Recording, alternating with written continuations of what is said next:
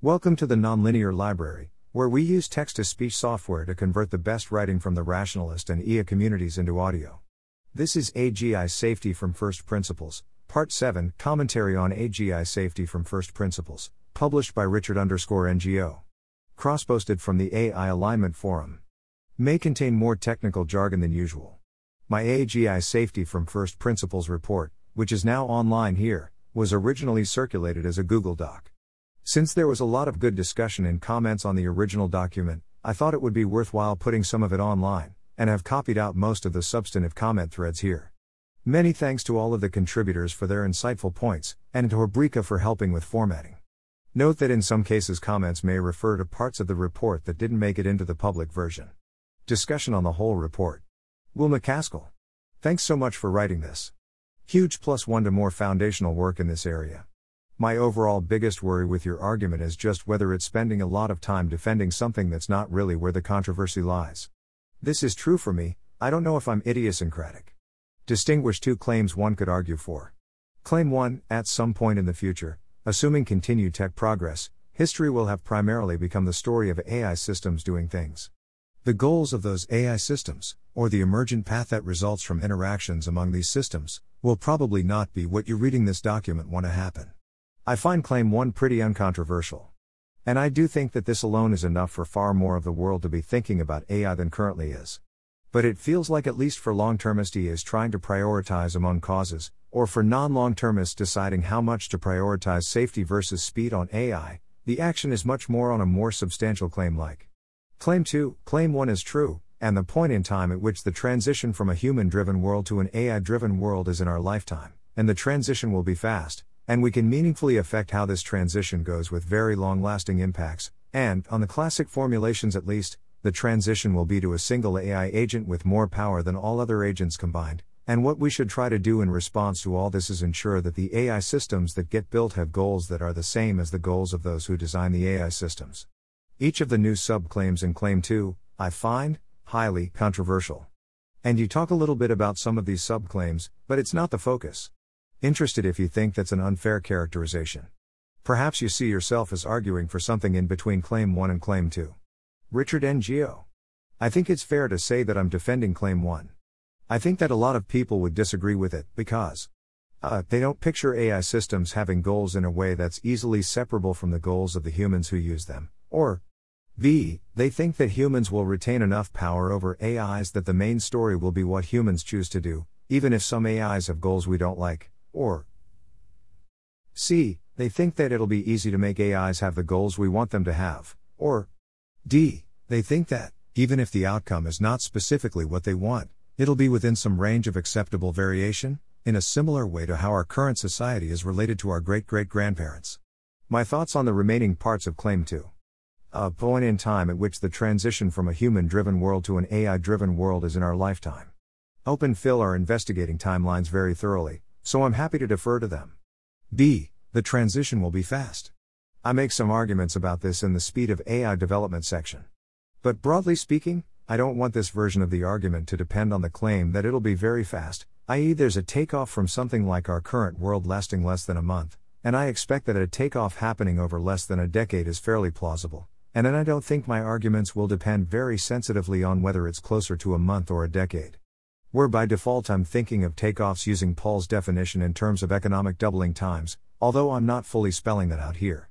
c. We can meaningfully affect how this transition goes with very long-lasting impacts. I don't want to get into specifics of what safety techniques we might use. However, I think you're probably right that I should provide some arguments for why we might think that we can make a difference to this transition in the long term. This argument would look something like, changing the goals of the first A G Is is long-term influential, and also changing the goals of the first A G Is is viable. e. What we should try to do in response to all this is ensure that the A I systems that get built have goals that are the same as the goals of those who design the A I systems. I'm mostly sticking to the concern with agents being misaligned with humanity in a very basic sense. I think that proposals to build goals into our A G Is that don't boil down to obedience to some set of humans are not very viable. If and when such proposals emerge, I'll try address this more explicitly. Will MacAskill. Okay, fair re, one, I do think this claim is enormously important and underappreciated, so the fact that I'm already convinced of it doesn't mean much. I don't want to get into specifics of what safety techniques we might use. However, I think you're probably right that I should provide some arguments for why we might think that we can make a difference to this transition in the long term.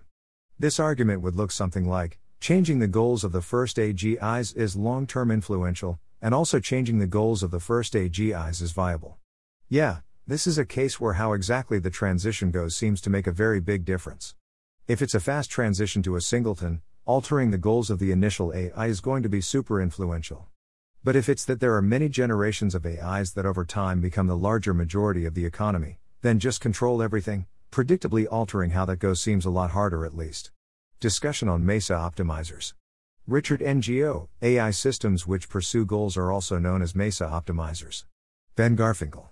If you use a pretty inclusive conception of goals, which I think is the right approach, then might be worth noting that MESA optimizers become a more inclusive and mundane category than the paper seems to have in mind.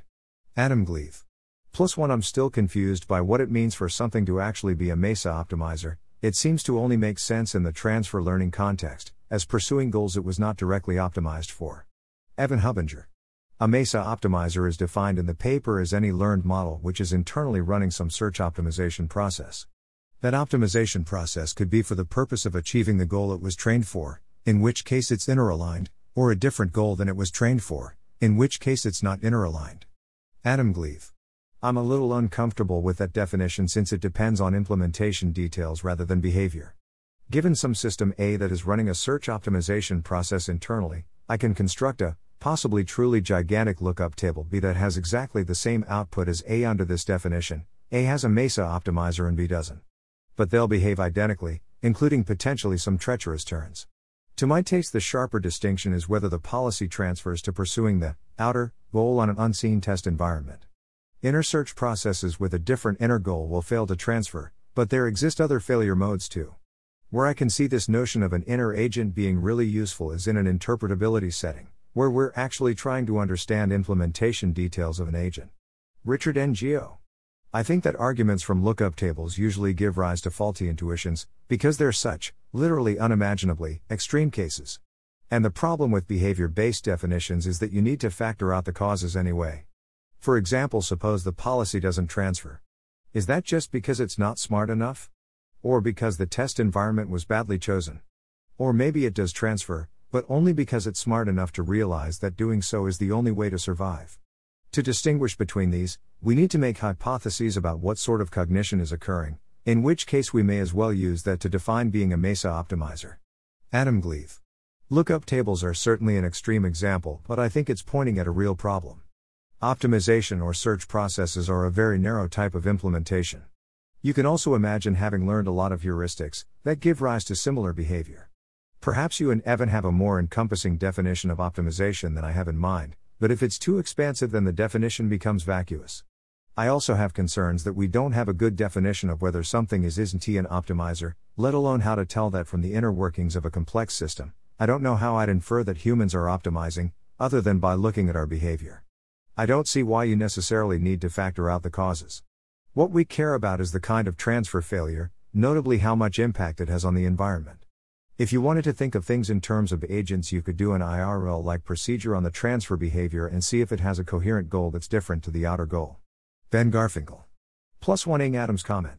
I'm also a bit suspicious there will turn out to be a very principled way to draw the line between optimizer slash non-optimizer that matches the categorizations the paper seems to make. I don't intuitively see what key property would make it true that biological evolution is optimizing for genetic fitness, for example, but not true that AlphaStar is optimizing for success in StarCraft games. One close-by distinction that seems like it might be relevant is between A I systems whose policies are updated through both learning and planning algorithms, for example AlphaGo, and ones whose policies are just updated through learning algorithms, for example model-free or L agents. We could also focus specifically on systems that use planning algorithms that were at least partly learned. But I'm not sure if that exactly captures the relevant intuitions about what should or should not be counted as a MESA optimizer. Also not clear if we have reason to be very strongly focused on agents in this class, since it's at least not obvious to me that they'll tend to exhibit way worse transfer failures. Max Daniel. For you, my take roughly is. I agree with Adam that we currently don't have a fully fleshed out concept of optimizer, and that we don't know how to reliably identify one given low-level information about how a system works. Or at least I don't know how to do this. Possible that I'm just missing something here since I haven't engaged super deeply with the discussion around MESA optimization. However, I think unlike Adam, I'm both somewhat optimistic that we can improve our conceptual understanding and operationalization, and also that it's important and useful to do so. By contrast, I'm pessimistic about purely behavioral approaches, partly because I think they have a poor track record in psychology, the philosophy of mind, et cetera. So for me the upshot from feeling I don't have a super great handle on what an optimizer is, and by extension what a MESA optimizer is, is let's understand this better rather than use purely behavioral concepts instead. Jaan Tallinn. Re-lookup tables, you still need to run the computation, in simulation and up to isomorphism, to get them so you're not really avoiding implementation details, just pushing them upstream. For example, think of a S H A two fifty-six lookup table. That said, internalized goals is indeed a broader concept than MESA optimizers. That's easily seen in Evan's example of maze navigating agents. E. Think of two agents whose goals are hooked up to conceptually different but accidentally correlated aspects of the training environment, maze exits and exit signs of particular design. Neither has to be doing any MESA optimization, but, after training, one ends up caring about exits and the other about exit signs, with humans arguably being the equivalent of the latter kind of agent. Discussion on utility maximization. Richard N G O, utility functions are such a broad formalism that practically any behavior can be described as maximizing some utility function. Buck Shlegeris. I think that utility functions don't constrain expectations is pretty contentious. For example, I disagree with it. For example, I basically expect the Omohundro drives argument to go through. This claim feels way more non-standard than anything else I've seen you write here so far, which is fine if that's what you want, but felt jarring to me. Richard N G O. I think the Omohundro argument goes through if an A G I has a certain type of long-term large-scale goal. I don't think talking about utility functions is helpful in describing that goal, or whether or not it'll have it. On a more meta note, I feel like this claim is accepted by a reasonable number of safety researchers, for example Rohin, Eric, Vlad, myself. And Rohin, Eric and I have all publicly written about why. But I haven't seen any compelling counterarguments in the last couple of years. I'm not sure how else to move this claim towards the standard category, but we should definitely discuss it when I next swing by Miri. Buck Shlegeris.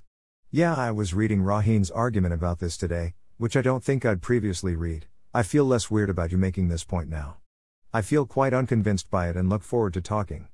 I think my counterargument is kind of similar to what Wei Dai says here, hashtag F two D five A, J G, D D K nine Z G S P W. Rohin Shah. T B C, I broadly agree with Wei Dai's comment, but note that it depends pretty crucially on what an optimization process is likely to care about, which is the prior over goals that Richard talks about in subsequent sentences. Ben Garfinkel. I don't think the Omohundro drive argument provides any constraints, since, as Richard, Rohin slash et cetera point out, effectively all policies are optimal with regard to some utility function. So if we want to interpret the Omohundro argument as saying that something that's maximizing a utility function must behave like it's trying to do stuff like unboundedly accumulate resources, then the argument is wrong. Because it's of course possible to behave in other ways. It seems natural, then, to interpret the Omohundro argument as the claim that, for a very large portion of utility functions over sequences of states of the world, an agent that's optimally maximizing that utility function will tend to do stuff like unboundedly accumulate resources. But this isn't really a constraint per se, in the same way that the observation that a very large portion of possible car designs lack functional steering wheels doesn't really constrain car design. Buck Shlegeris. I have changed my mind and now think you guys are right about this. Matthew Graves. I suspect that everyone in this thread gets this, but wrote out my sense of this and figured it was better to post it than delete it. I think there are two different points here. One is the point that utility functions, as a data type, don't impose any logical constraints on what goals can exist or what trajectories are optimal. This seems right to me. Exhibit any behavior, we can find a utility function that is maximized by performing that behavior. There's a distributional point that still has teeth. If we have a simplicity prior over goals stored as utility functions, and then we push that through expected utility maximization, we'll get a different distribution of behavior than the distribution we would get if we have a simplicity prior over goals stored as hierarchical control system architectures and in top-level references, and then push that through dynamics. Homeostatic behavior seems easier to express in the latter case than the former case, for example. The other is the point that for natural goals, you end up with similar subgoals turning out to help for almost all of those natural goals. This relies more on something like evolutionary or economic intuitions for what that distribution looks like, or for what the behavioral relevance of goals looks like. This is more like aerodynamic constraints, which don't limit what sort of planes you can build but do limit what sort of planes stay in the sky. It's not if you randomly pick a goal, it will do X, but if you make something that functions, these drives will by default make it more functional, with a distributional assumption over goals implied by functional present in by default. Richard Ngo. I found it helpful that you wrote this out explicitly. If you make something that functions, these drives will by default make it more functional. Another way of making this point might be, throughout the training period of an agent, there's selection pressure towards it thinking in a more agentic way. Although this is a pre-theoretic concept of agentic, I think, rather than any version of agentic we can derive from V N M. Do I agree with this? I think it depends a lot on how we build A G I. If we build it in a simulated virtual world with multi-agent competition, then that's almost definitely true. If we train it specifically on information processing tasks, though, like, first learn language, then learn maths, then learn how to process other types of information, then I think the selection pressures towards being agentic can be very weak. An intermediate scenario would be, we train it to be generally intelligent and execute plans without the need to outsmart other agents. For example, we put a single agent in a simulated environment, and reward it for building interesting things. I could see this one going either way. Maybe an important underlying intuition I have here is that making something agentic is hard, plausibly not too far off the difficulty of making it intelligent in the first place. And so it's not sufficient for there to be some gradient in that direction, it's got to be a pretty significant gradient. Jaan Tallinn. I have to say I still don't fully buy Rohin's and Richard's arguments against V N M. Omohundro. I mean, I understand the abstract idea of you can always curve fit a utility function to any given behavior, but if I try to make this concrete and imagine two computations. A. Bitcoin mining of input greater than at underscore nonce greater than S H A two fifty-six greater than compare underscore output underscore against underscore threshold greater than loop underscore if underscore two underscore high greater than output and. B. Simple hasher of input greater than S H A two fifty-six greater than loop underscore for underscore ten underscore steps greater than output. Then the former is very obviously an optimizer with a crisp, meaningful, and irreducible utility function, whereas the latter clearly isn't, even though one can refactor it to a more complex piece of code with a silly utility function that expresses the preference to terminate after ten iterations. I also note that this comment was inspired by Max's comment below. Read the arguments against the meaningfulness of utility functions being isomorphic to the arguments against reductionism. Thanks, Max. Just thinking out loud, the silly utility function in B actually differs meaningfully from the one in A because it would not be sensitive to the program input. Perhaps that's a general differentiator between proper utility functions and curve-fitted utility functions? Rohin Shah. I certainly agree there's a clear qualitative difference between A and B, but why expect that A G Is are more like A than B? My core claim is that the V N M theorem cannot tell you that A G Is are more like A than B, though I do in practice think A G Is will be more like A for other reasons. Jaan Tallinn. Yeah, sure, that I agree with, and it's a valuable question. How big is the B class among A G Is? For you, G P T three feels like it is part of B. I guess I'm confused on the meta level. Afact, people seem to be debating, at least, two very different questions. one. Do utility functions constrain behavior of the agents that have them? See the earlier comments in this thread, perhaps I'm misinterpreting them though. And two. Does V N M mean that agents with utility functions are a likely outcome? Your comment. My own current answers to those questions are, one. Yes, two. Probably not, but I'm not sure. Richard Ngo. I basically just want to get rid of this utility function terminology, because it's almost always used ambiguously and by this point has very little technical content in A I safety discussions. On one extreme there's an agent with no coherent goals, whose behavior we can curve fit a utility function to. On the other extreme, there's an agent with an explicit utility function represented within it, which they use to evaluate the value of all their actions, like Deep Blue or your hypothetical Bitcoin miner. Both of these are in technical terms, maximizing some utility function. But when you say agents with utility functions, you clearly don't mean the former. So what do people mean when they say that? I suspect they are often implicitly thinking of agents with explicit utility functions. But I think A G Is having explicit utility functions is pretty unlikely. For example, humans don't have explicit utility functions, we're just big neural networks. So we need to talk about agents with non-explicit utility functions too, which includes curve-fitted utility functions. To rule out curve-fitted utility functions, people start using vague concepts like aggregative utility functions or state-based utility functions or things along these lines, concepts which have never been properly explicated or defended, but which seem to have technical content because they include the phrase utility function. At this point, I think it's easier to just discard the terminology altogether. For some agents, it's reasonable to describe them as having goals. For others, it isn't. Some of those goals are dangerous. Some aren't. We need to figure out what the space of possible goals looks like, and how they work, and which ones our A G Is will have. In case you haven't seen my more extensive write-up on the ambiguity of utility functions. Rohin Shah. Plus one to Richard's comment, I'd be supportive of discussions about, uh, style agents, that is agents with utility functions, if we had arguments that we are going to build, uh, style agents, but aphaic there are no such arguments, the ones I've seen rely on V N M, which doesn't work, for example or slash. Jaan Tallinn. Indeed, seems like a very important crux to get more clarity about myself. I'm highly uncertain at this point, given that historically we have examples of both types even among the cutting edge, for example AlphaZero is type A, yet G P T, aphaic, is type B. Discussion on Moravec's paradox. Richard N G O, Moravec's paradox predicts that building A Is which do complex intellectual work like scientific research might actually be easier than building A Is which share more deeply ingrained features of human cognition like goals and desires. Buck Shlegeris. I find Moravec's paradox extremely uncompelling. It seems to me like a fact about the set of tasks you cherry-pick. For example, my work involves tasks like writing correct code, writing fast code, and proving theorems, all of which are hard tasks for both humans and computers. I guess these tasks are all kind of the same task, so maybe that makes the example weaker?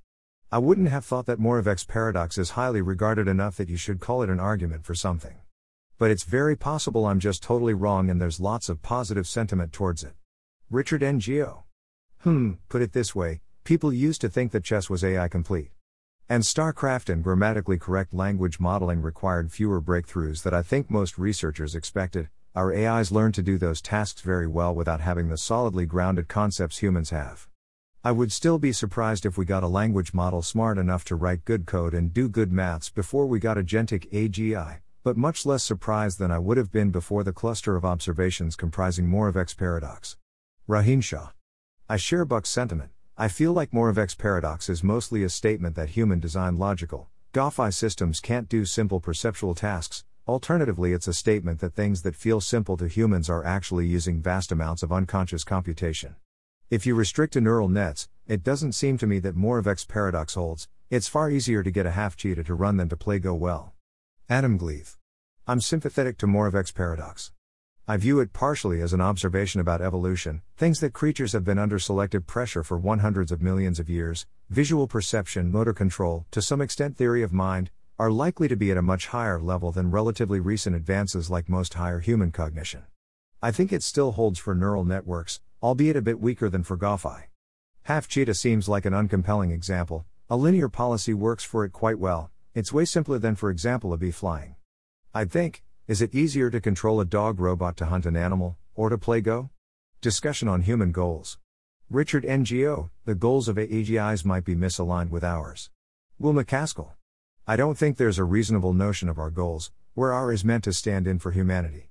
The sort of world that we'd see if Julia Wise was eternal world emperor is very different than the world we'd see if Mao was in that position, which is very different again if history is, primarily or at least very significantly, determined by the logic of cultural evolution and economic military competition, as it is now.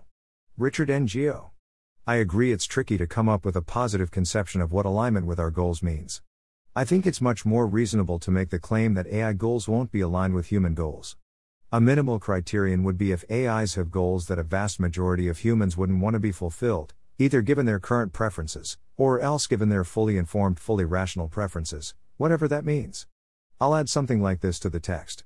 This does leave open some comparative questions. For example, you might claim that our current governmental systems are also misaligned with human goals, by this standard. Or you might claim that no set of goals is aligned by this standard. But I think that for the purposes of making the simplest compelling version of the second species argument, the version above is sufficient. It also doesn't address the distinction between the goals of individual A Is, versus the goals that we should ascribe to a group of A Is interacting with us and each other. I need to think more about this. Jaan Tallinn. Plugging Arch's approach, Prepotent A I, here again is an elegant way to circumnavigate the philosophical tar pit. You already seem to be heading towards something like that with your comment, Richard Smile. Will MacAskill, new comment thread. Again, I really think that human goals has no referent. Most people's goals are wildly different from each other's, because they primarily are motivated to benefit themselves and their nearest and dearest. This goes badly wrong when a single individual can have much more power than others, that is dictatorships. The solution is balance of power, then you get messy trades that end up with all right outcomes. And what we should care about is getting the right goals, rather than human goals. For almost all previous generations, and for many cultures today, if they were to have the equivalent discussion of how do we ensure that ultra-powerful machines do what we want them to, so that we can control our future is pretty terrifying to me. I don't think we should think that we've done much better than them at morality. So I don't think we should be trying to ensure that we control our future, rather than ensuring that society is structured to maximize the chance of converging on the right moral views. Jaan Tallinn. I disagree that most people's goals are wildly different from each other in the grand scheme of things. I claim that the differences are exaggerated because of one Tribal signaling instinct, two Only considering a parochial corner of the goal space, three Evaluating futures asymmetrically from the first-person perspective. For example, I would bet that almost all people on this planet would agree that dumping the atmosphere, or, to borrow an example from Stuart Russell, to color the sky orange, things that are well within sufficiently capable A I's goal space, is bad. That said, I do think there's value in trying to generalize from current human values, for example to see if there's a principled way to continue our moral progress and or become part of a larger reference class in possible acausal coalitions, but this feels like a detail when compared to the acute problem of trying to avoid extinction. Discussion on link between intelligence and goals. Richard Ngo, we can imagine a highly intelligent system that understands the world very well but has no desire to change it. Ben Garfinkel. Simple example of these two things coming apart, our tendency to try to predict what the world will be like in ten years tends to be strongly coupled to, and arguably arises from, the fact we have preferences about the world in ten years. But it's totally possible to create at least simple A I systems that make predictions about the future. For example, just something that extrapolates solar panel price trends forward, without being well thought of as having any preferences about the future. We might expect more advanced A I systems, or A I systems that are trained in different ways, to exhibit a stronger link between prediction and future preference. But at least they currently mostly come apart. Adam Gleave. A key question here is whether you think advanced A I systems can be trained without interacting with the world, that is does it need to be able to conduct many experiments to learn a good predictive model? Richard Ngo. I agree that this is an important question, but I don't think that interacting with the world is a particularly important threshold. That is, if we consider a spectrum between an oracle A I that only makes predictions and a highly agentic A I that tries to impose its will on the world, an A I that conducts many experiments to make better predictions feels much closer to the former than the latter. Daniel Kokotajlo. I think that feeling is deceptive, possibly the result of intuitions imported from humans, silly nerdy scientists, stuck in their labs, not interested in politics or adventure, just trying to understand bugs. If you use natural selection to evolve an A I that is a really good predictor, and it has actuators, so it can become an agent if that is useful, then I predict what you'll get as well. At first you'll get A Is that walk themselves into a pitch black hole so that they can get perfect predictive accuracy for a long time. But eventually, after enough selection pressure has been applied, you will get not nerdy scientist types who stay locked in their labs, but rather something more like a paperclip maximizer that is very agentic, learns a lot about the world while also building up resources and improving its abilities, and then takes over the world and makes it very simple and easy to predict, and also secure so that it can keep predicting forever. And if you make the episode length too short for that, but long enough that the go sit in a hole strategy isn't optimal either, you'll get something in between, I think. A rather scientific, data-hungry A I, but one that still cares a lot about acquiring resources and manipulating the world to acquire more data and abilities. Richard Ngo. I think this reasoning is too high level.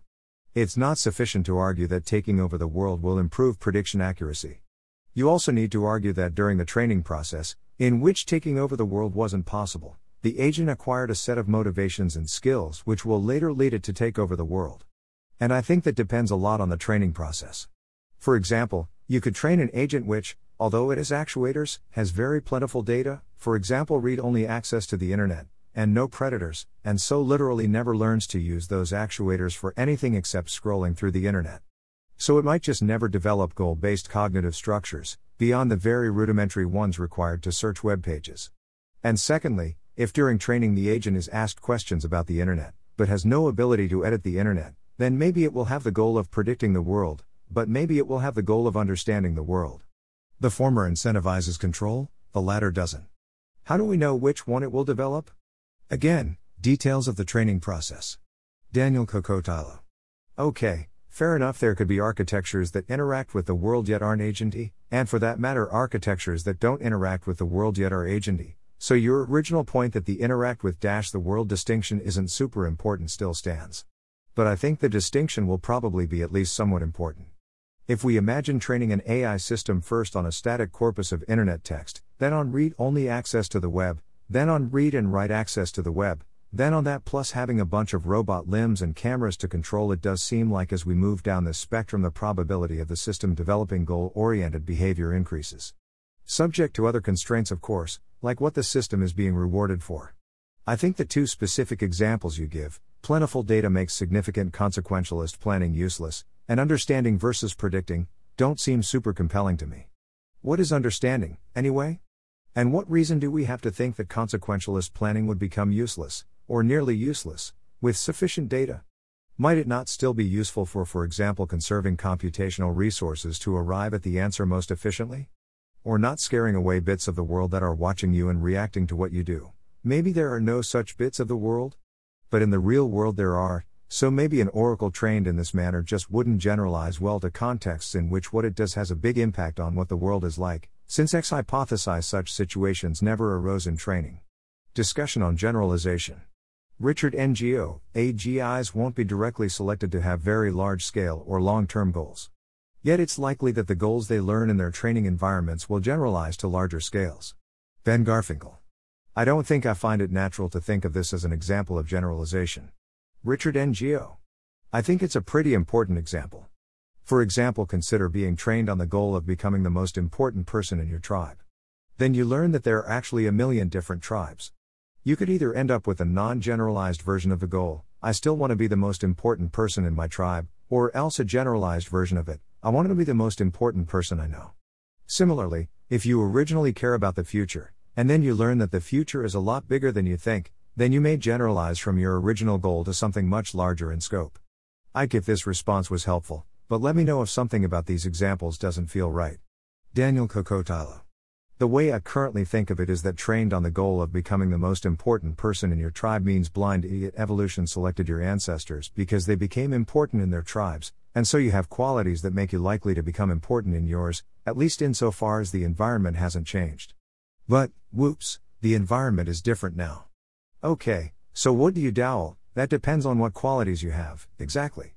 Do you have the quality seeks to become the most important person, or the quality seeks to become the most important person in their tribe?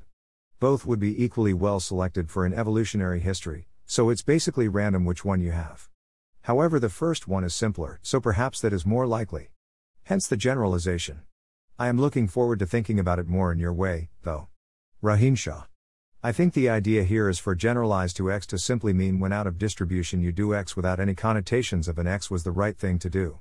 In other words, generalization is a three-object predicate. You can only talk about a generalizes to doing B in situation C, and when we say a generalizes to situation C we really mean a generalizes to doing whatever humans do in situation C.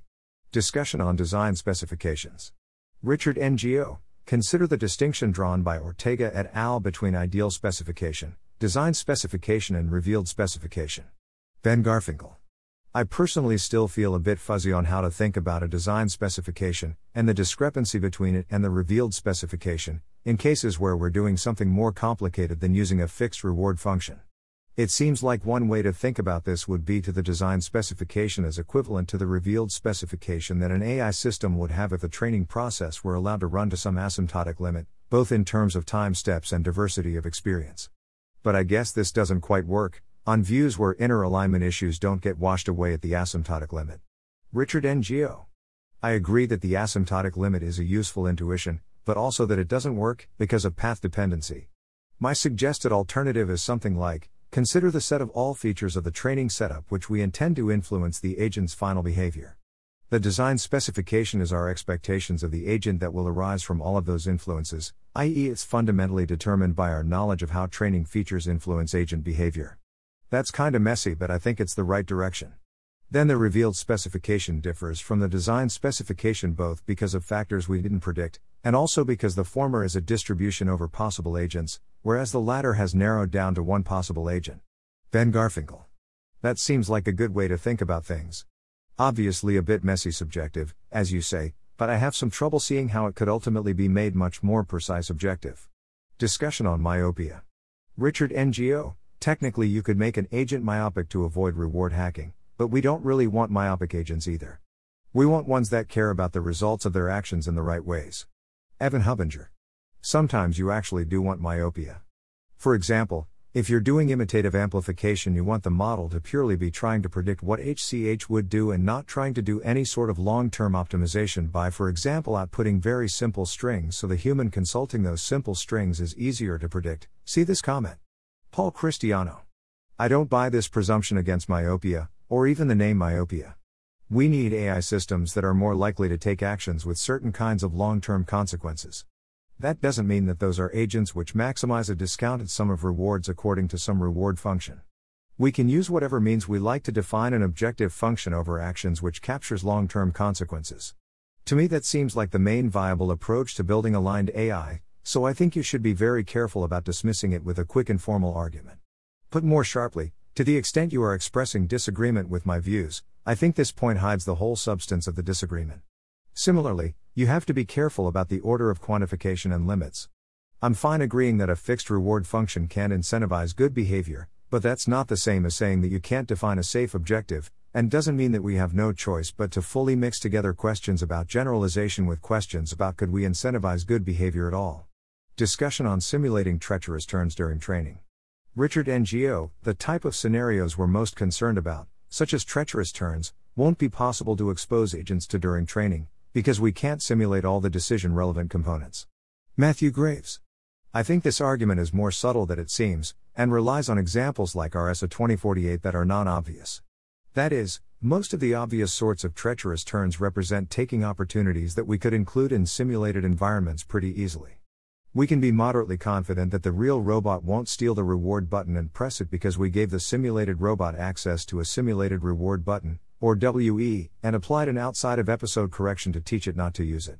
As your robot becomes more capable, you can construct more and more complicated and realistic opportunities for it to betray you, and train them all out.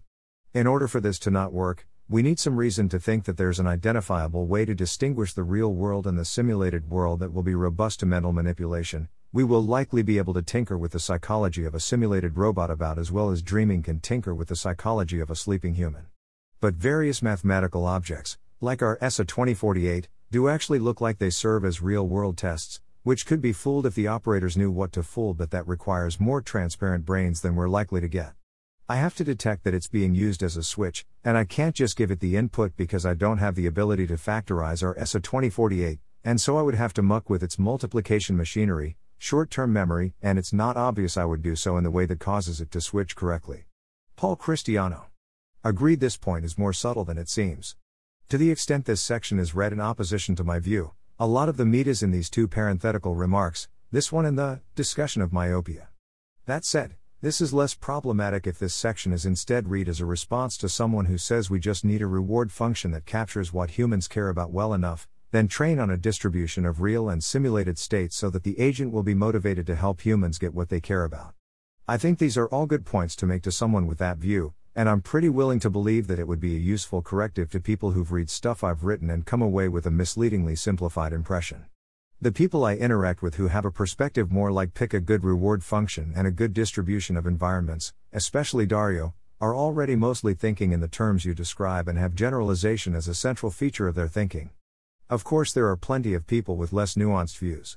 Stepping back, my own view is that I'm concerned about our ability to effectively control this kind of generalization, or about trying to make things generalize well based on empirical observations that relate in a messy way to the training data and architecture and so on. I think that's reasonably likely to work out, especially since our work on A I alignment might be obsoleted, whether by other people's work or other A I's work, before A I has developed too far. That said, when I think about this kind of approach, I end up feeling more like Miri people. Richard Ngo. To the extent this section is read in opposition to my view, A lot of the meat is in these two parenthetical remarks, this one and the other one I already commented on. This is useful to know, thanks. I wasn't sure how much you would agree or disagree. If I were to sketch out why I thought this section might conflict with your views, it's something like: my predictions about your view of outer alignment mainly come from your writing on I D E A. I D E A tries to make A G I safe by creating a supervisory signal on training tasks which assigns high scores to good behavior. But the more we think A G I behavior will depend on generalization, the smaller proportion of training this supervision is applicable to.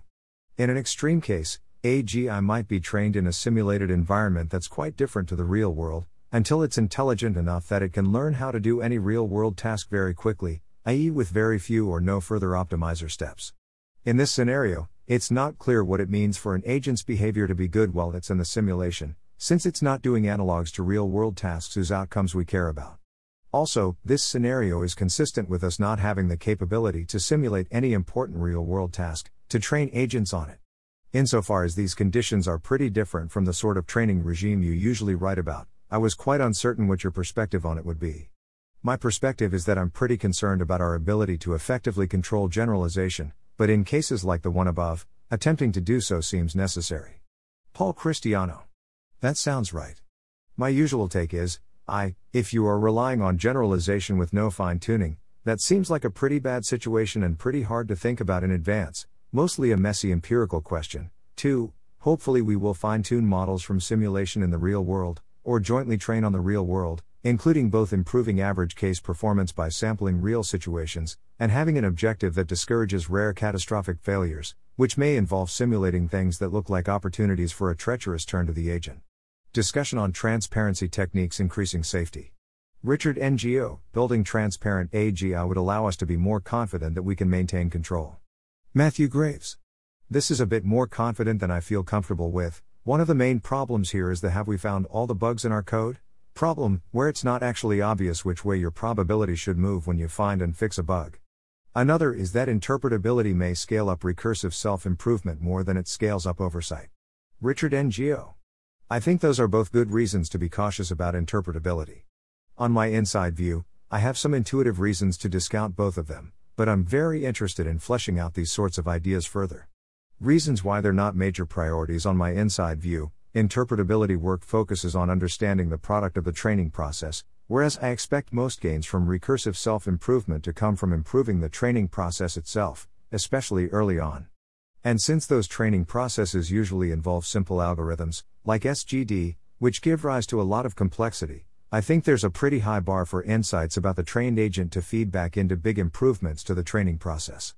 Analogously, knowing a whole lot more about how the human brain functions would likely not be very useful for improving evolution. Meanwhile, I expect most, initially hidden, bugs in M L code to decrease performance, but not to invalidate the results of interpretability tools. That is, bugs in M L code tend to be subtly harms performance bugs rather than the hits an edge case then goes haywire bugs that are common in other types of software. I think this is because there are usually few components in the agent code or training loop code that are closely semantically linked to differences in agent behavior. For example, suppose I forget to turn dropout off at test time. It'd be difficult to link this to any specific change in agent behavior, apart from generally increased variance and reduced performance. But this is all pretty vague, maybe I just don't understand the intuitions behind worrying about bugs. Keen to chat more about this. Matthew Graves. Agreed that bugs in M L systems generally look like slight performance harm instead of extreme behavior in an edge case. What I meant by that bit was mostly whenever you discover a problem with your system, you both have reason to believe you've made things better by fixing that problem, and that things were already worse than you thought, because there was a problem that you didn't see. And there's no way to guarantee that you've seen all the things, you just know that the tests you knew how to write passed.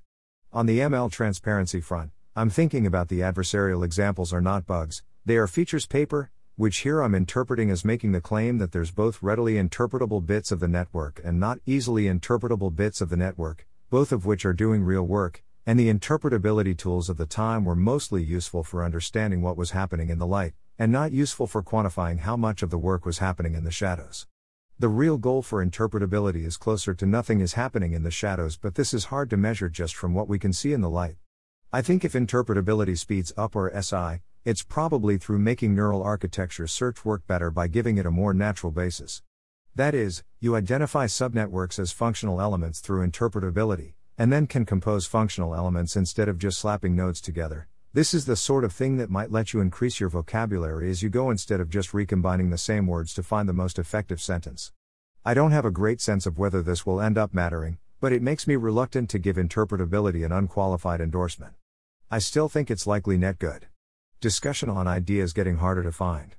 Richard N G O, I consider Yudkowsky's arguments about increasing returns to cognitive investment to be a strong argument that the pace of progress will eventually become much faster than it currently is.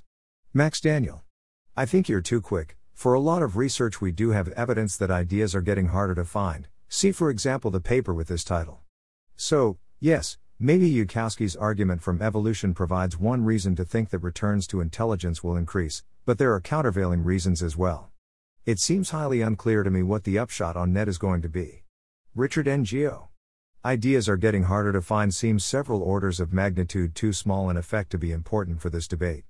If we're talking about intelligence differences comparable to interspecies differences, then the key pieces of evidence seem to be humans versus chimps. The enormous intellectual productivity of the very smartest humans. The idea that there's a regime of high returns on intelligence that extends to well beyond human intelligence seems like one of the more solid ideas in A I safety. I'm somewhat uncertain about it, but wouldn't say it's highly unclear. When it comes to the question of, specifically increasing returns, I'm less confident.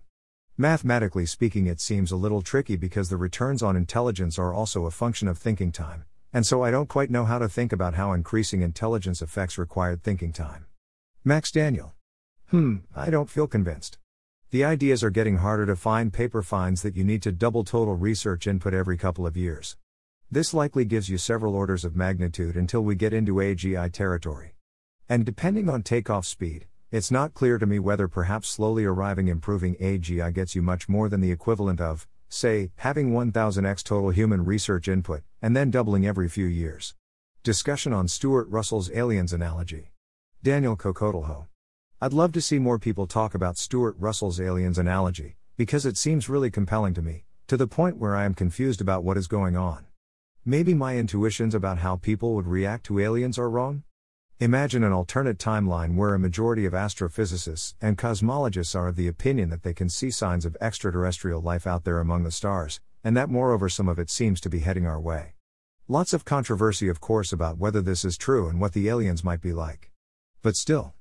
Wouldn't that world be absolutely losing its shit? My gut says yes, but maybe I'm wrong, maybe that world would still look much like this world. Climate change seems like another relevant analogy. Rohin Shah. It takes two sentences to convey the risk from aliens in a compelling way. Scientists say we've found aliens capable of interstellar travel coming our way. They might not be friendly. We can't do this with A I safety, yet. If people believed A G I was coming soon, then I'd agree a bit more with this analogy, still not so much because we could just design the A G I to be safe, which we can't do with aliens. Jaan Tallinn. Plus one, I think that humans have well-developed intuitions about the other tribe reference class, that aliens would naturally fit in, but A I is currently in the Big Rocks reference class for most people, including a large percent of A I researchers. Discussion on generalization-based agents. Richard N G O, we may develop agents which are able to do new tasks with little or no task-specific training, by generalizing from previous experience. Buck Shlegeris. I think that what you mean is agents which are able to do new tasks with little or no effort from humans to train them on it, though they might need to spend some time reading online about the task, and they might also need to spend time practicing the task. They know how to learn quickly by generalizing from previous experience. Your sentence isn't quite explicit about all of that, Ike, if you care about being that explicit. Richard N G O. It's not just little to no human effort, it's also little to no agent effort compared with the amount of training current agents needed. that is a couple of subjective weeks or months, compared with many subjective centuries to master StarCraft. You're right that I should clarify this though. Adam Gleave. I share some of Buck's confusion here. Imagine a Kais-like model, where we have narrow A Is that are good at training other A Is and developing simulations of economically valuable tasks. This system might be able to very rapidly develop A Is that are superhuman at most economically valuable tasks, without any given agent being able to generalize. It seems the thing we really care about is something like can cheaply succeed in new tasks, where interacting with the real world and compute are both expensive. Matthew Graves. Agreed with Adam here. I think that training needs to be something like human-led training or developer effort. Richard Ngo. Imagine a Kais-like model, where we have narrow A Is that are good at training other A Is and developing simulations of economically valuable tasks. This system might be able to very rapidly develop A Is that are superhuman at most economically valuable tasks, without any given agent being able to generalize. I distinguish two cases here: either the way that these A Is very rapidly develop is by importing a bunch of knowledge, for example neural weights, from the parent A I, in which case I'd count it as generalization-based. Or they do so because the parent is really good at creating simulations and choosing hyperparameters and so on. I don't think the latter scenario is incoherent, but I do think it's unlikely to replace C E Os, as I argue in the paragraph starting Let Me Be More Precise. I've added a brief mention that task-based training might make use of other task-based A Is. But I think using human-led training undermines the point I'm trying to make, which is about how long an agent needs to spend learning a specific task before becoming good at that task, whether that training is led by humans or not. Adam Gleave. As I see it, there are, at least, two inputs of concern here: human time and compute time. Copying weights from parent A I is zero human time and low compute time. Task-based training by other task-based A Is is zero human time and high compute time. Human-led training is high human time and high compute time. In a world where we have a huge hardware overhang, the distinction between copying weights and task-based training may be moot. Or I guess in a world where the task-based A I develops much better hardware, although that will take significant wall clock time. Discussion on human-level intelligence. Ben Garfinkel. I don't really like the concept of human-level intelligence. The reason we can talk about human intelligence as a one D trait is that individual cognitive skills tend to be strongly correlated within the human population, in a way that allows us to describe between human variation in terms of a single statistical factor, G, without losing too much information. But if individual A I systems have very different skill profiles than individual humans, it's not clear that G or something like it will be very useful for comparing individual A I systems with individual humans. Like you, also wary of the phrase itself, aside from the concept. I think it's easy to accidentally fall into thinking of a human-level A I system as having basically the same cognitive abilities as a human, neither much weaker nor much stronger than a human would be on individual dimensions, even without explicitly believing this is likely. Forget if I already shared this, but, in case if it's of interest, longer thoughts I wrote up on this at one point. Ben Garfinkel, new comment thread. As above, wary of talking about intelligence in one-dimensional terms for mixed populations of humans and A I systems. For this reason, I think it's unlikely there will be a very clearly distinct takeoff period that warrants special attention compared to surrounding periods. I think the period A I systems can, at least in aggregate, finally do all the stuff that people can do might be relatively distinct and critical, but, if progress in different cognitive domains is sufficiently lumpy, this point could be reached well after the point where we intuitively regard lots of A I systems as on the whole super intelligent. Systems might in aggregate be super great at most things before they're at least okay at all the things people can do, or at least before any individual general systems are at least okay at all the things people can do. Discussion on agency. Richard Ngo, note that none of the traits that I claim contribute to a system's agency should be interpreted as binary, rather, each one defines a different spectrum of possibilities. Ben Garfinkel. Agree with the spectrum perspective. I tend to think of a system as more agency the more, A, useful and natural it is to explain and predict the system's behavior in terms of its goals, B, the further these goals tend to lie in the future, and C, the further these goals tend to lie outside the system's domain of action at any given time. For example, on this conception, AlphaGo is only a little bit agenty. It is useful to think of AlphaGo as trying to win the game of Go it's playing. But it's not really all that useful to think of AlphaGo as having goals that lie beyond the end of the game it's playing or outside the domain of Go. It also doesn't take actions in other domains to further its goal within the domain of Go. On this conception, humans are also less agency than they might otherwise be, because we take lots of actions that aren't super well thought of as motivated by long-term cross-domain goals. Like marathoning T V shows. Other less central dimensions we can also throw in, D, the more it does online learning, E, the less in the loop other agents are with regard to its behavior, and, F, the more heavily it updates its policy on the basis of model-based search planning slash simulation, relative to its reliance on learning. Discussion on bounded goals. Richard Ngo, instrumentally convergent goals, including self-preservation, resource acquisition, and self-improvement, are useful for achieving large-scale goals. Daniel Kokotajlo. I M O that is also true to a scarily large extent for bounded final goals, but my arguments for this are shaky at the moment. Example, A causal trait and simulation argument stuff. Someone with a bounded final goal might nevertheless seize control and hand over power to an agent with an unbounded final goal, if part of some deal, real or imagined, that gets it more of what it wants in the bounded goal. Example, Tesla Kurai genuinely just wants to get to Reno as fast as possible, while obeying all the laws and preserving the safety of its passengers.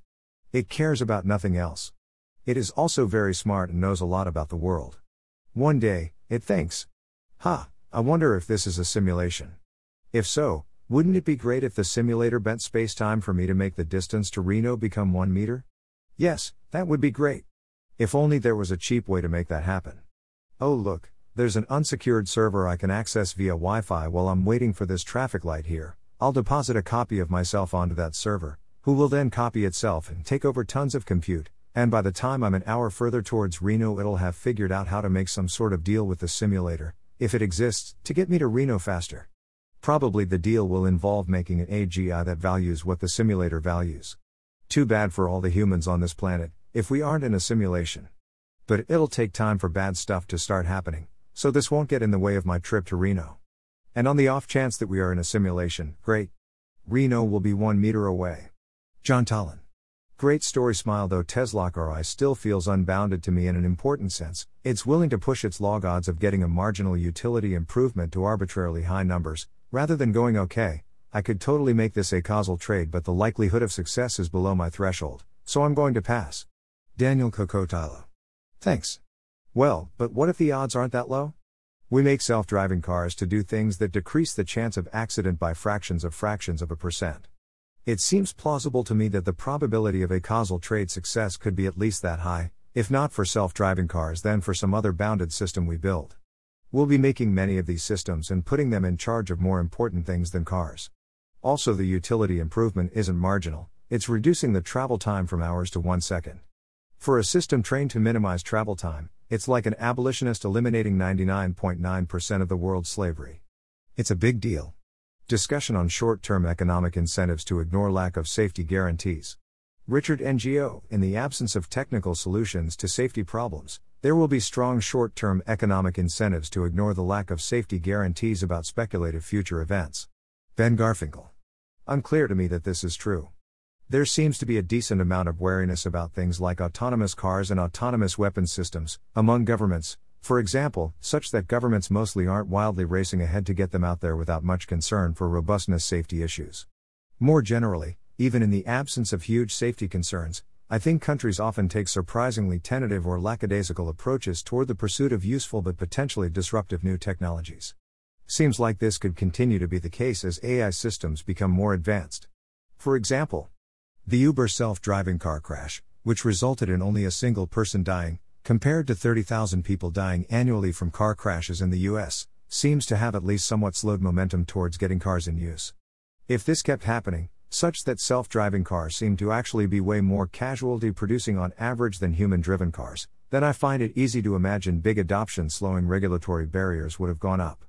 We also have loads of examples of cases of countries being slow to adopt disruptive new technologies despite their usefulness. For example, the U S Air Force heavily dragged their feet on adopting unmanned aerial vehicles, despite their obvious extreme usefulness, because switching to them would have been sort of internally disruptive to the organization. And there are obviously super noteworthy cases of countries that failed to industrialize for a really long time, as in China, in a way that severely harmed national interests. Discussion on constrained deployment. Richard Ngo, a misaligned superintelligence with internet access will be able to create thousands of duplicates of itself, which we will have no control over, by buying, or hacking, the necessary hardware. We can imagine trying to avoid this scenario by deploying A G Is in more constrained ways. Adam Gleave. This seems to implicitly assume a unipolar deployment, we train an A G I and then deploy it to millions of people. Especially in slow takeoff scenarios, there might be lots of different A G Is with objectives different to each other, and, probably, to their human principles. The outcome in this context seems like it depends a lot on how effective A G Is are at colluding with each other, which isn't obvious to me. Interesting variants are if for example one of the A G I systems is actually on our side, but the rest are pretending to be. Richard Ngo. This seems to implicitly assume a unipolar deployment, we train an A G I and then deploy it to millions of people. I don't think it relies on that assumption. For example, Current virtual assistants are each trained then deployed to millions of people, but they're not unipolar. And yet it still makes sense to think about how each of them could be deployed in a constrained way, and to be worried about each of them individually.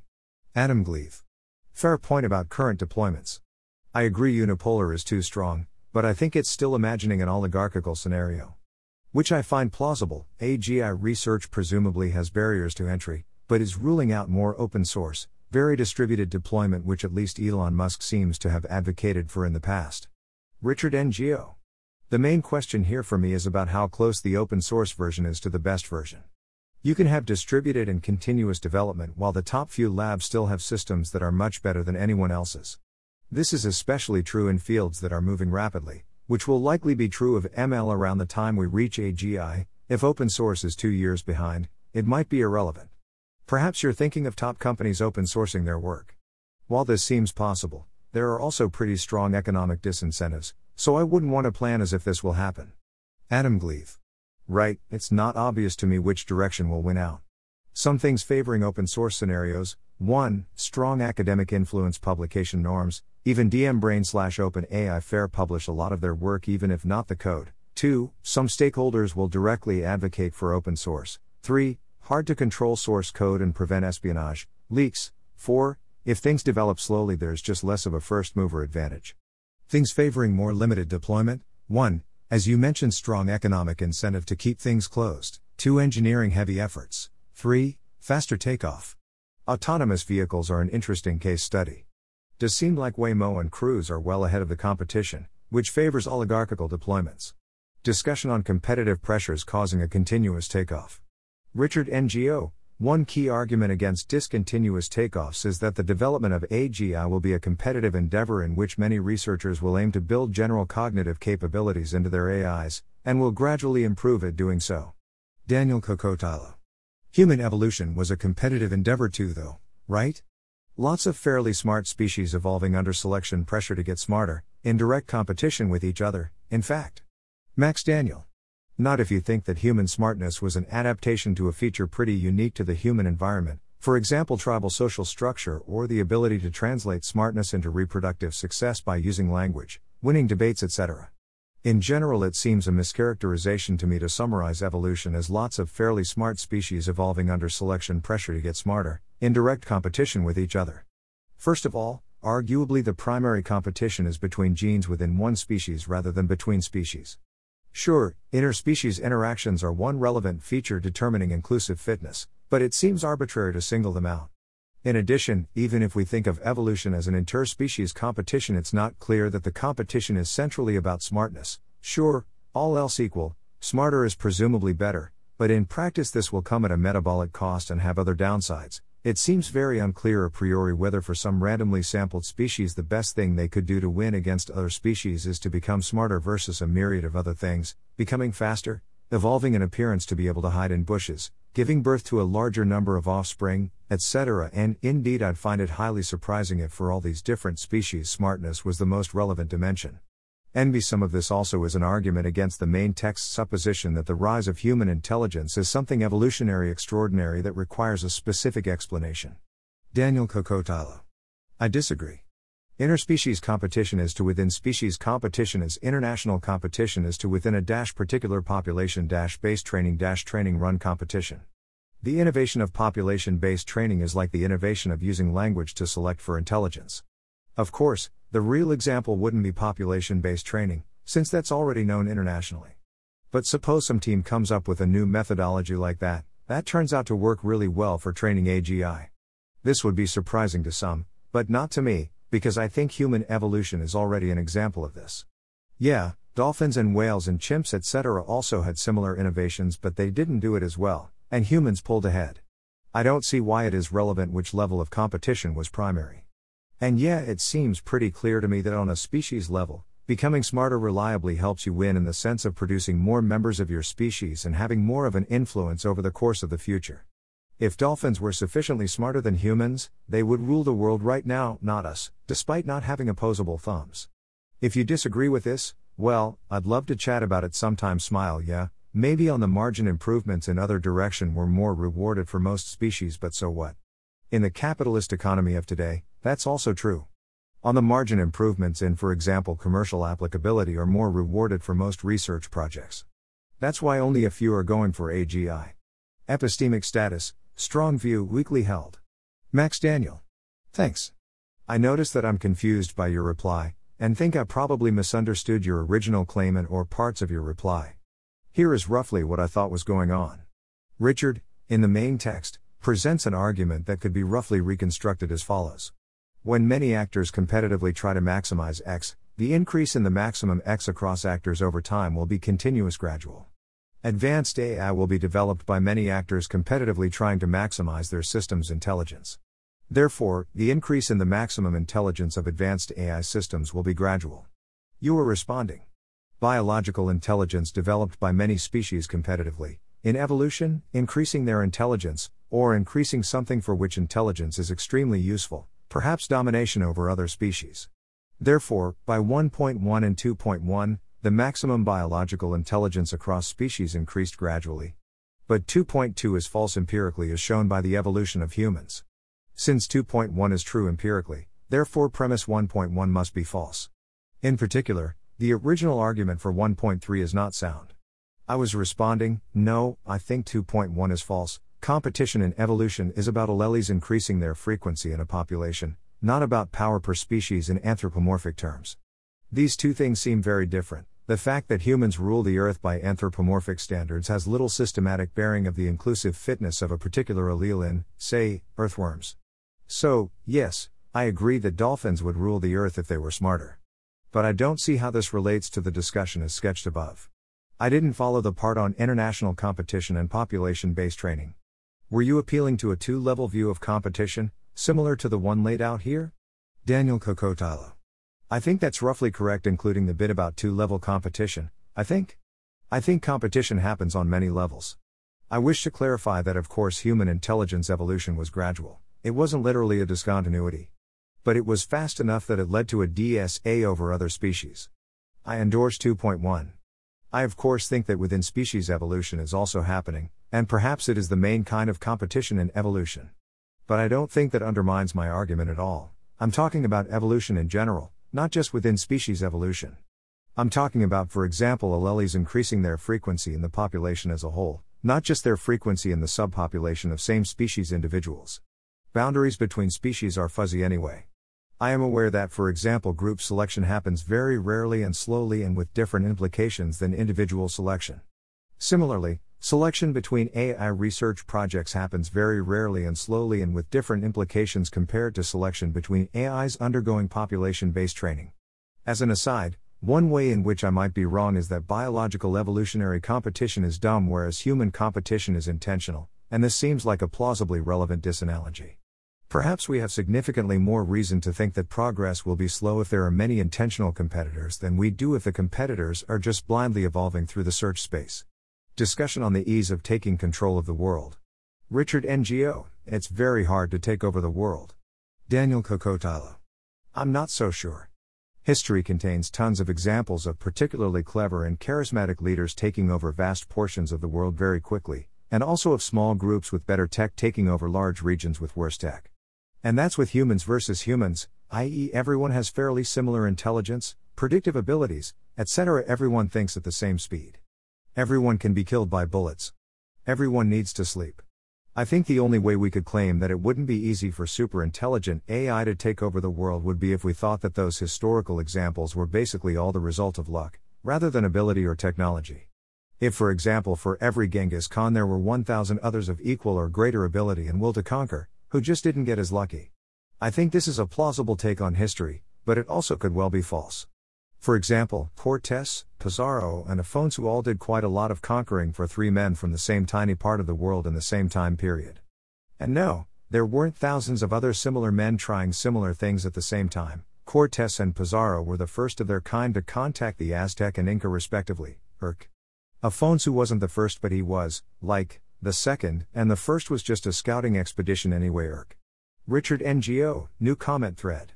If dropped back in that time with just our current knowledge, I very much doubt that one modern human could take over the Stone Age world. Daniel Kokotajlo. Interesting. I think there are probably some humans today who could do it.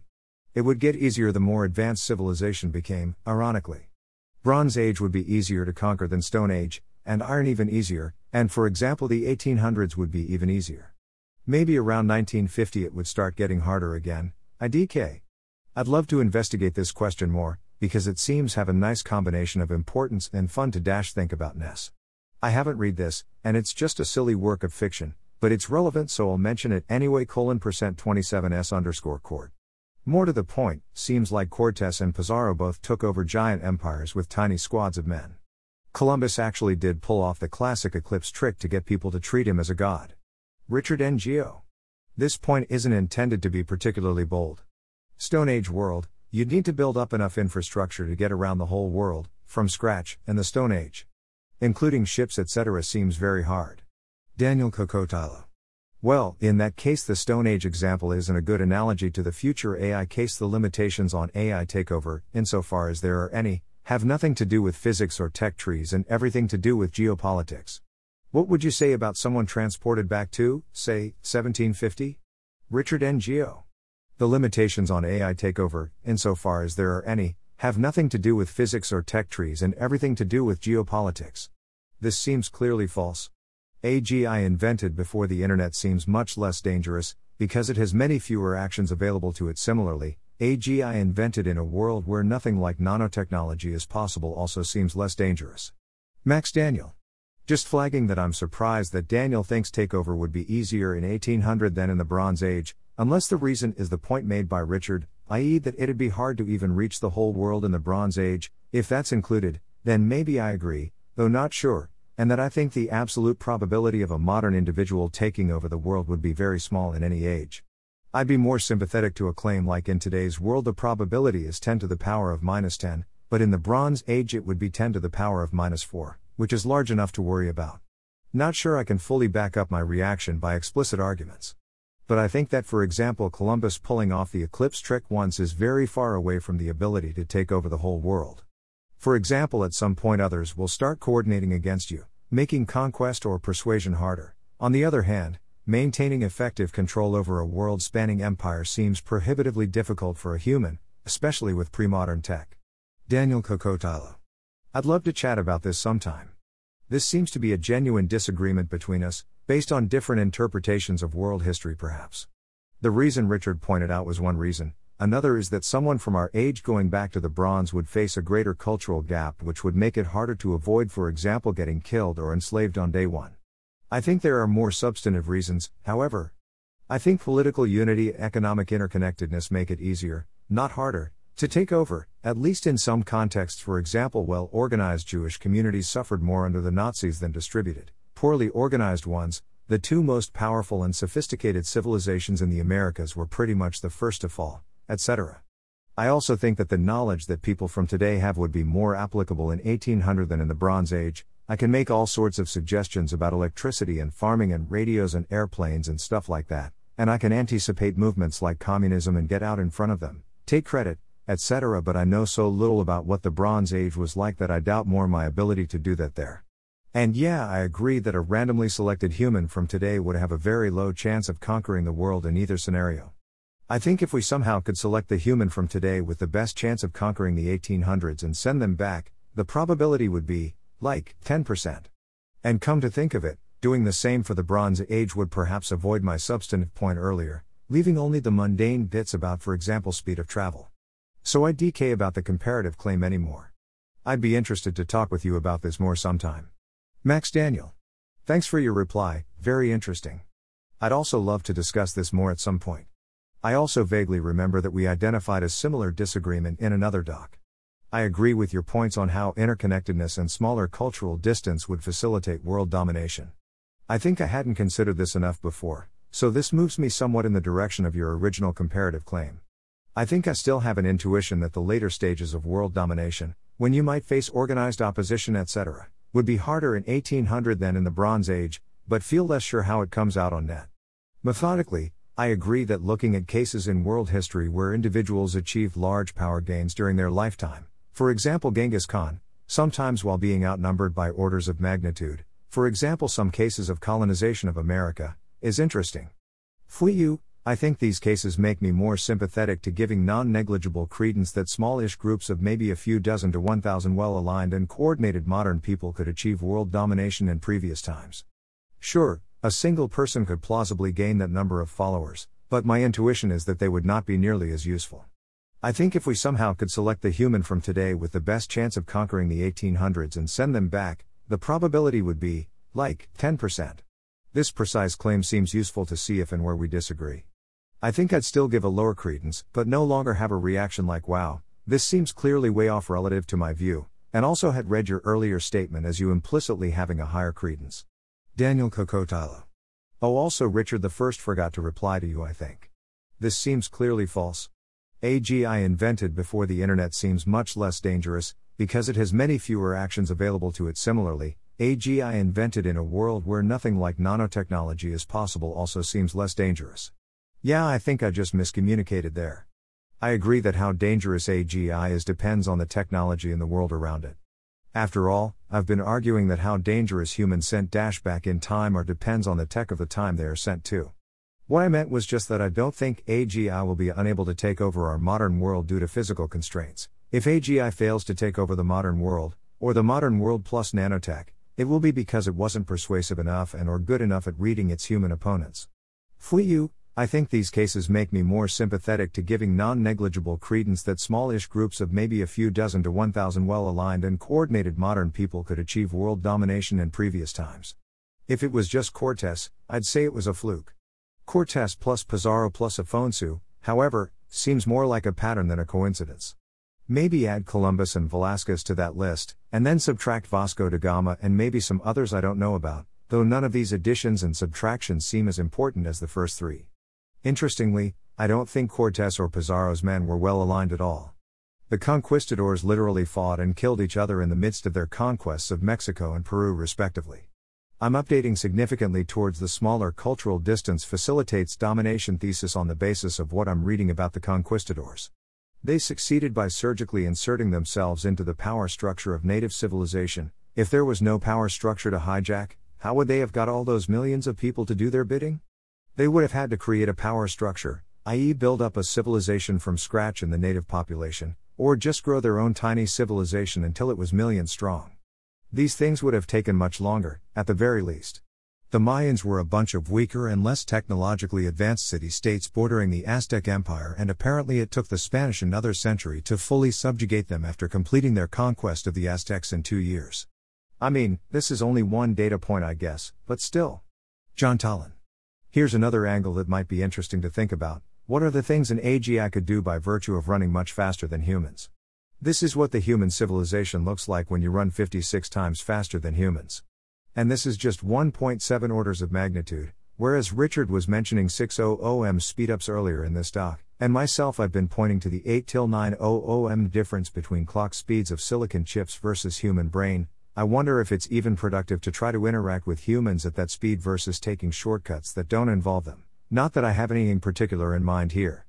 Or, to put it more radically, aren't we anthropomorphizing the A G I when we assume it will be interested in taking over the world like ambitious humans would do, rather than getting busy with the you are made of atoms which it can use for something else task right away? Daniel Kokotajlo. I agree. I think it quite likely that A I won't need to do human politics or warfare, since it'll be able to, for example, use nanotech or robots or whatever instead of humans as actuators. Or maybe it'll do human politics and warfare, but only for a few days or weeks until it can acquire better, faster actuators. However, I think that some people think that A I won't be that much better than humans, and or that such radical technologies would be hard to make even for super A I.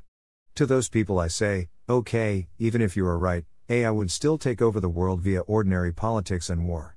Also, I say, even if there are multiple different powerful A I factions, each with their own kind of nanotech or whatever, if the difference between the most powerful and the next most powerful is like the difference between the conquistadors and their victims, that is not that big, we'll probably get a singleton. Daniel Kokotajlo, new comment thread. Europeans conquered the Americas, and pretty much the rest of the world too, and reshaped it dramatically in their image, often in extremely brutal ways that went very much against the wishes of the local population, to say the least. Was this because they had astronomically valuable options and were resource insatiable? Kind of. But only in a very loose sense of those words. I don't think either, long-term goals or insatiability, is necessary. Insatiability of resources, achieving these astronomically valuable options involves using a large share of all available resources. Doesn't seem to describe the Europeans very well. Rather, it's that the Europeans had absolute power over the regions they conquered and didn't care very much about the local people. It's not that, for example, producing more and cheaper cotton was astronomically valuable to the Europeans. It was rather low on their list of values, probably, after their own lives, their happiness, their health, their political freedom, et cetera. Rather, it's that they didn't care about the slaves, so even something they valued only a little bit, slightly more money, was enough.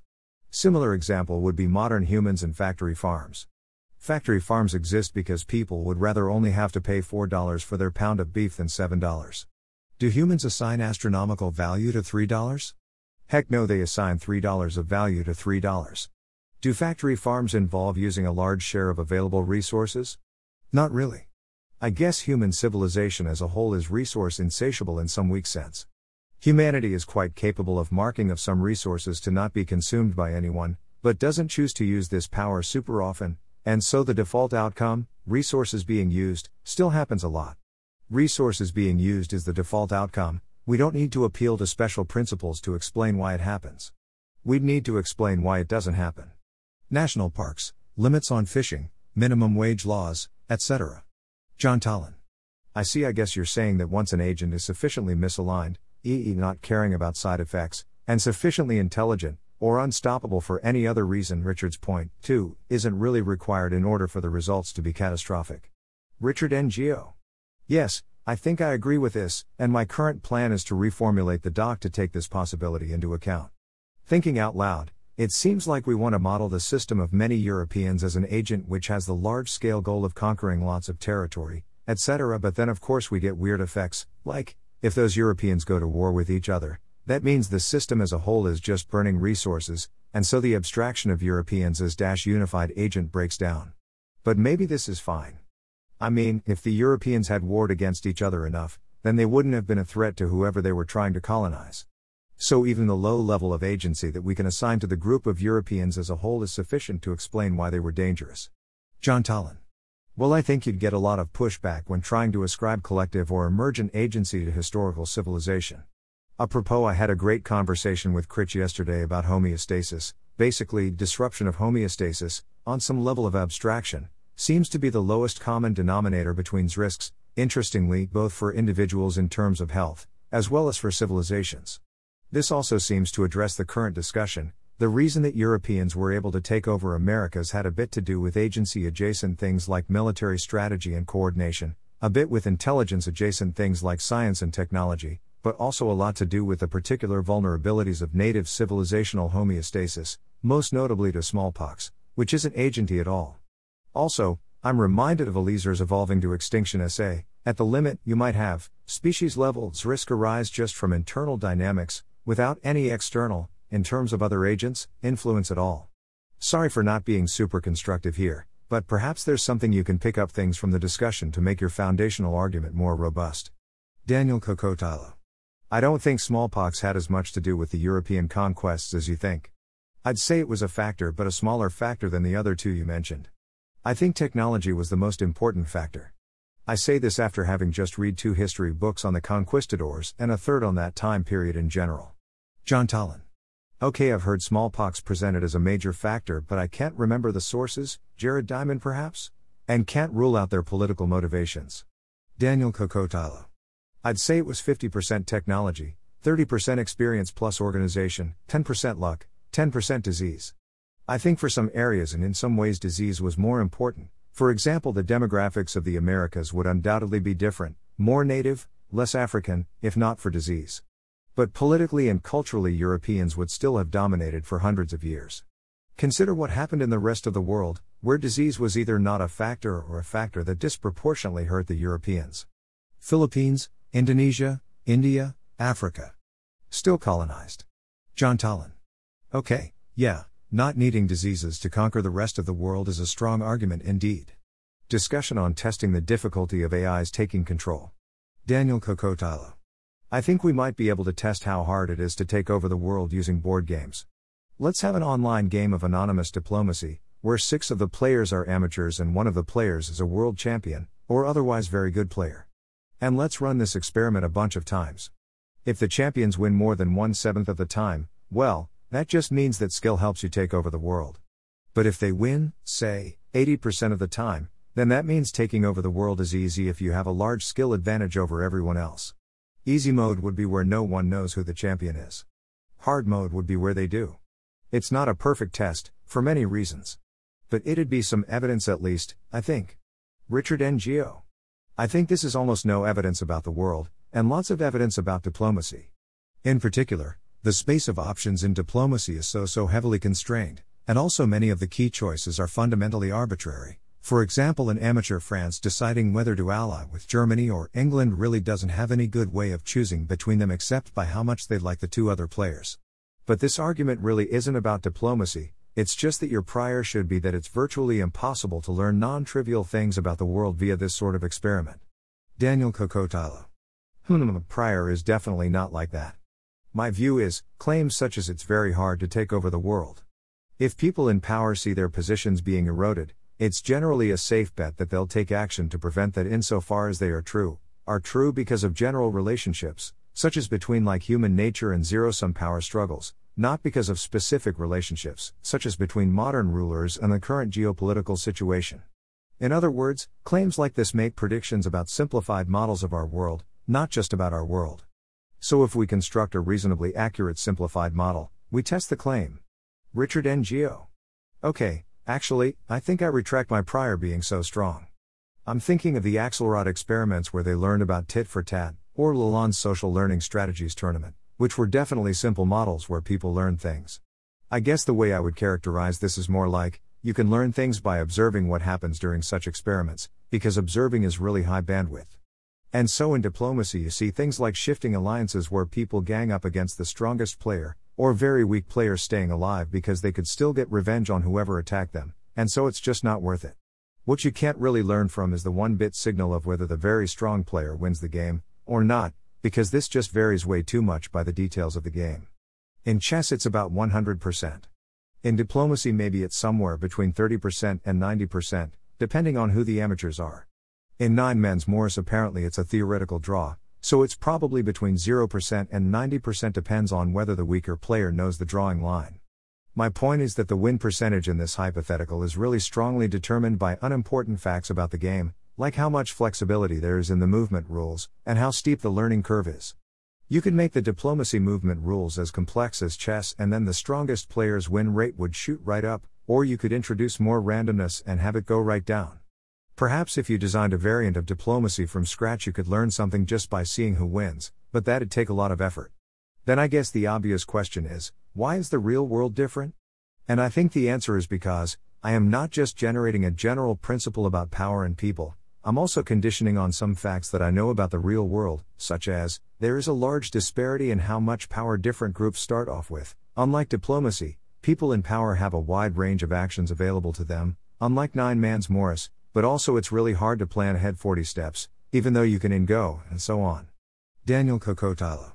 I agree that a disanalogous game would be no evidence at all. But I'm optimistic that we could design a game that is sufficiently analogous to the real world as to provide some evidence or other about it. I mean, militaries do this all the time, it's called wargaming. Like, we should try to find, or build a game that has all the properties you just listed, different groups have different amounts of power, wide range of actions available, really hard to plan far ahead, et cetera. Thanks for listening. To help us out with the Nonlinear Library or to learn more, please visit nonlinear dot org.